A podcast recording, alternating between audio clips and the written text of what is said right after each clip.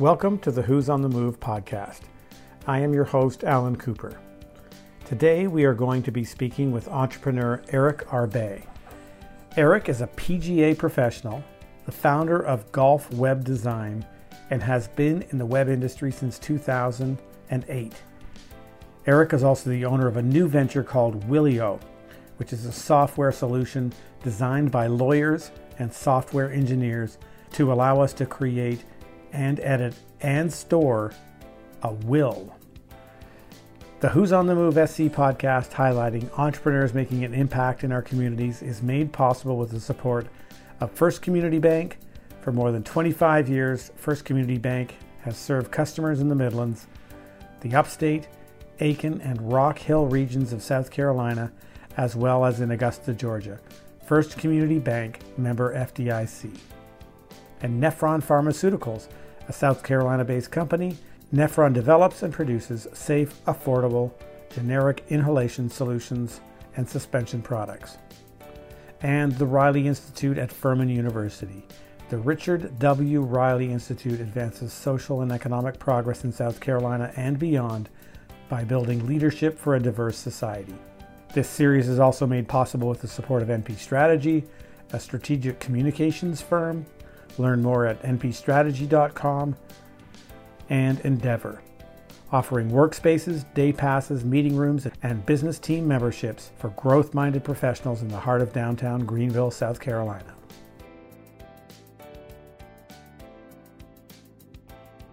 Eric, tell us about your two businesses. My company is Arbe Digital and we do web development uh, for small businesses. And uh, I'm excited to talk about my new company, which is a new startup called Willio. What was the motivation for starting your own company? What motivated me to start my own company, I actually have an exact point of what started me off, was a boss that I did not like, and he was the, the motivation to never work for anybody ever again and it was at a golf course. And uh, actually, I probably shouldn't say where and, and when, but it was 2009, and uh, it was the worst experience I've ever had as a boss or working for someone. And it made me want to start my own company, and I did then and there. I quit that job. I got into web development, found a business partner that I'd known from college, and we just went off and running. We took the leap. And in terms of like the whole journey, and I kind of always knew that I wanted to be an entrepreneur. I had started web development. Um, I started actually a piece of software um, back when I was in golf, and I had a company in Pakistan build it for me. Paid like fifteen thousand dollars for it. That hurt because I did not recoup that money. But uh, but I knew that even though I didn't make it with that, that that was the path for me. You know, going down my own road, doing my own thing. So it took a while to get to where I am now, but I don't know if it's necessarily in your DNA to be an entrepreneur, but there is something to be said for somebody that wants to do their own thing because there are a lot of people that can't and probably shouldn't do their own thing. They need to work for somebody, they need that structure because you do need to have a lot of self discipline. Uh, that is like one of the biggest things that I think, um, and a lot of that comes from my background in golf too. Is you know it's kind of a solo sport, not a team sport, so you need that self discipline. Maybe that's where I learned it from. But um, but I know you need to have that discipline to wake up every day and say, all right, this is my task list. Nobody's giving you a list of things to do. You have to come up with it yourself. So that's kind of one of the, the aspects I think that makes a, an entrepreneur really good and makes them ultimately an entrepreneur and want to work for themselves as opposed to working for somebody else. Eric, talk about your education and how that might have influenced your decision to start your own company. My education after high school, I wanted to play golf professionally, but I kind of settled for going to Methodist University, which is a PGM school, a professional golf management school. So not only do you become a golf professional when you get out after four years, but you also get a marketing and a business degree. I double majored in marketing and business. So I knew I'd have to fall back on, and but I really just wanted to play golf. And we had a golf course on our campus. We had a driving range. It was amazing. So that was my education. I thought that was it. I just going to play on the PGA Tour. You know, I didn't care how good I had to be or how good everybody else was. Tiger Woods was so dominant at that time, but I was like, I'm going to play next to him. And luckily, I had that education still to fall back on. And, every summer, we had to do an internship at a different golf course. So that was really fun. I got to learn a lot, meet a lot of different people, a lot of people in different industries because of all the members at the golf courses that I worked at. And um, yeah, so my formal education in what I'm doing now is almost zero. Learned a little bit of business and accounting skills. You know, being an entrepreneur, you kind of need to know everything a little bit. But in terms of my formal education, it didn't really help in the actual industry I'm in now. so, tell us about your first business. Our first business, uh, Golf Web Design, is what we started as. Now we're Arbe Digital. It's the same company essentially, but we started off doing just websites for golf courses and golf pros. And I know the exact moment that made us start that. I got an email, uh, just an email blast from some PGA pro doing exactly what we started doing, and it was websites for golf courses. It was just a general blanket email to all PGA pros. Hey, we'll build your website for $300, you know, blah, blah, blah. This is what you get. And I literally forwarded that email to my friend and I said, hey, we can do this. Let's do it better. This guy, I look at his stuff. It's terrible. The design is awful. It's bad. I said, we can do it ourselves. So we did. I literally still have that email saved from like 2009. And um, that was literally the impetus for that business, for starting in web development he knew Photoshop really well, and I was like, I'll figure it out. I did my own website, you know, rbgolf.com for when I was trying to play, and my cousin taught me like HTML tables, and I knew just enough to be dangerous at that time. And uh, so that's what started us down. And we knew if we focused on golf, we've already had that connection. We were already PGA pros. We could just talk to other PGA pros and say, hey, let's do your website. We'll give away a few of them for free just to get our name out there. And that was kind of how we started down that niche instead of just going, you know, oh, let's just do websites for anybody uh, when we have no name. At least let's start somewhere where we have some kind of advantage. And we did. We had the, the entire PGA list. We had all those. There's 27,000 PGA pros in America, so we could easily tap into that network and say, "Hey, we're building websites for you. We know what you need because we're PGA pros ourselves." So that's exactly how we got our start. We got a few really nice breaks along the way. We partnered with another company called V1 Golf. They'd already been in the industry for a long time and they had a huge customer base and they said, "Hey, come to the PGA show with us, sit at our booth with us, offer our customers your product. Our customers need our video software. They should also have websites." And this is a time where like not every golf course had a website like golf courses were like, we don't need websites. It was so funny. And, and golf pros were just realizing, hey, I can market myself better if I have a website. So that was a big break for us. Then we got a few other big breaks. PGA Magazine came along. They saw what we were doing. They're the trade publication for our uh, industry.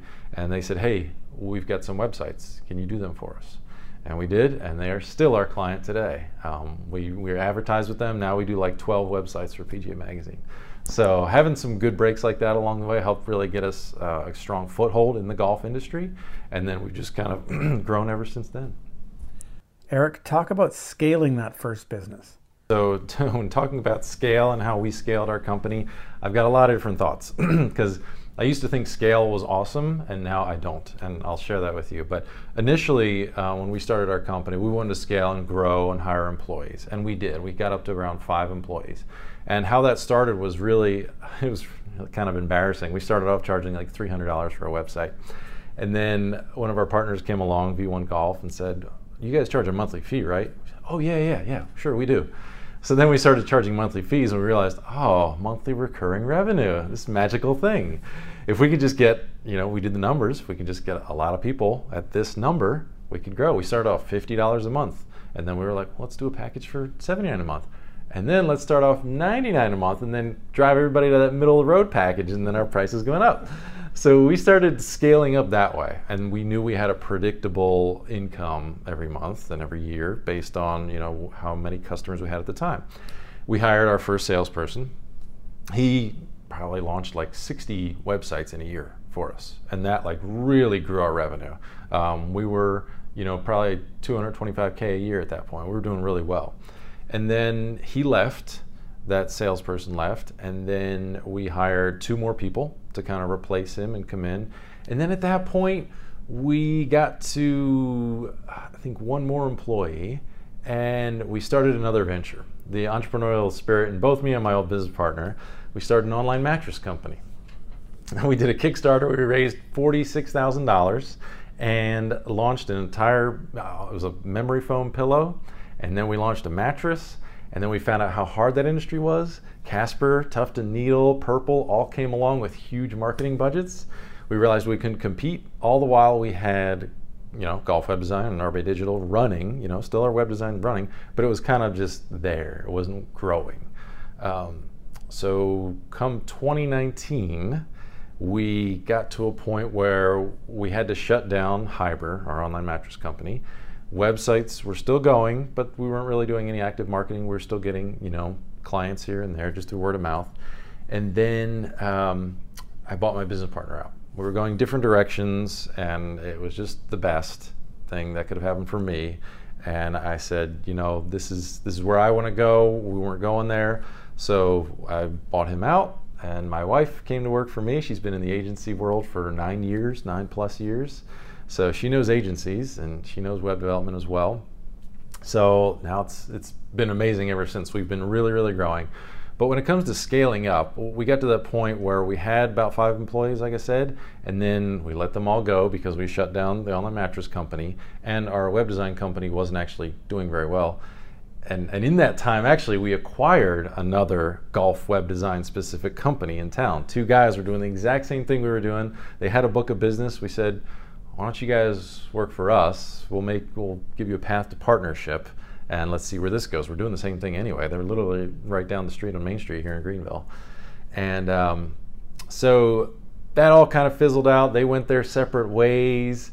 And in the end, it just came back down to, to me and Nick, my old business partner again. I bought him out. And now me and my wife talk about this often uh, about scale, where we want to go. Do we want to hire? Do we want to grow? Or do we want to stay small? I like staying small. We're nimble, we can make quick decisions, and we don't have to deal with people. when, and when I say I love dealing with people, but I should say employees, because employees can be tough. Um, I very much like doing the work. I love being a programmer. I love design. I don't really want to get away from that. You hire employees, then you get into training, into HR, into more management, and I don't mind it, but I prefer to actually keep doing the work. So we want to stay as small as possible for as long as possible. Uh, I know at some point we may hire somebody. I actually have an intern coming to work for us soon, um, but we'll see where that goes. So that, that's kind of my thoughts on scale. If you don't have to scale, I don't think there's a need because people always want to grow, grow, grow, and then what? Like, where's the cap, you know? What was the spark for the new venture Willio? So one of the funny things being in web design is people always pitch me funny ideas like, oh, I have the eBay for, you know, solo cups or the weird, you know, just strange uh, innovations. And a lot of them are bad because I've seen, I've tried things, I've tried businesses, and I know what might work and what doesn't. Well, a lawyer in town came to me and said, I have this idea for digital wills. And he said, right now, federally, they're legal, but on the state level, they're not. Soon they will be, eventually. And he's on the board to, to try to push digital wills through. He said, I want to be ready when that legislation comes to pass. He said, I'm working on a platform to build your will online and to make it all digital. I said, Beautiful. I love the idea. Let's partner up. So we did. And this is right around the time I was buying out my business partner. And so fast forward to now, Willio is launched, willio.com, and it's basically a platform right now that works within how you have to do a will right now. In South Carolina, you have to print out your will, wet signature, and then store that in a lockbox somewhere. That's your actual will. It has to be a piece of paper. It can't be digital right now. So that's how it works. You go through this beautiful workflow, ask all the questions. It's one simple price. You can clone your account for your spouse to do theirs uh, and it works for the majority of everybody. For some people, high net worth people, it doesn't work. You still want to go to a lawyer, things like that. But for most everybody, especially with kids, what I've learned now, like you have to have a will if you have kids. Um, it's perfect. So that's what it does. But now, kind of the roadmap for V2 is digital wills. So when that does become legal, we'll be ready. So that's that's really kind of exciting to me that piece of software. So we're kind of growing that on the side. He's a full time estate planning attorney. I'm a web developer with a business. So we, we work on that in our spare time, and uh, that's kind of growing. And the one day, obviously, the goal is to really grow that and grow that because that's that's a very exciting market, kind of the law tech market. So, what is your focus in 2022? One of the things that uh, myself and Danielle have been focused on lately is efficiencies, is making our business, because we're a small team, we want to get everything as efficient as possible so we can stay small but still be very profitable. So, and basically give ourselves more time back to focus on Willio or other projects that may come along. So, the more we can become efficient with our recurring revenue, and our process for launching websites to make sure that the extra work is not there, you know, to cut down on the amount of time it takes to launch a site and get it out the door. That's cut down. That just makes us overall more efficient. I mean, I, I love that word. It's just anything we can do to make that a possibility, we try so that um, we can stay lean, we can stay profitable, and we can still have some time to, you know, go out on the boat, play golf, you know, hang out with the kids, things like that. So that's kind of our goal is 2022 and beyond is obviously to grow our businesses, but to make them more efficient, to get kind of the wheels in motion, to get kind of a process of, of items moving so that um, not necessarily we're hands off, but that we're as minimal hands on as we have to be to keep things moving. And finally, Eric, maybe tell us about some of your hobbies outside of work. How would you describe your work life balance? So me personally, um, I do constantly struggle with work and life balance, and I, I, do subscribe to the thing that it's basically it's all life. It's not there is no work and life balance. It's all life. Um, so I always try to put family first and hang out with the kids because I realize they're not going to be young forever. So it is a struggle though not to bring work home because it's so easy. So I do have to kind of remind myself to turn the phone off once in a while, or just stop looking at things. But that can, it also goes back to my goals of being more efficient. So if I can have everything done during the day and work between these set hours, try to be done at three to four o'clock. You know, start my day at six, and you know, leave time for me. Whether it is going on the boat and fishing, something I love, just to get away and relax either with the family or without. You know, I got some buddies that want to go out with me or play golf. Um, I don't get to go out as much as I like to on personal things like that, but I do try to make time here and there, at least a couple times a month, to get out and uh, do something for me because you need to. Because I, I, I, subscribe to the theory of uh, work like a lion. You know, it's when they're working, they're like all in. They're working, getting things done. But when they relax, they're sleeping, they're napping, they're totally relaxing. So I, I, do like that kind of theory is when you do work, like work, really get things done. Otherwise, don't. Um, so, but me personally, I love CrossFit. I love working out, staying in shape. That's something that's really, really important to me. Um, just so I can have more focus during the day. I'm probably gonna go do it after this interview, actually, just so I can, you know, get some stress out, and you know, it helps me focus and just be a well-rounded person, so I can still lift my kids up and play with them while they're still young.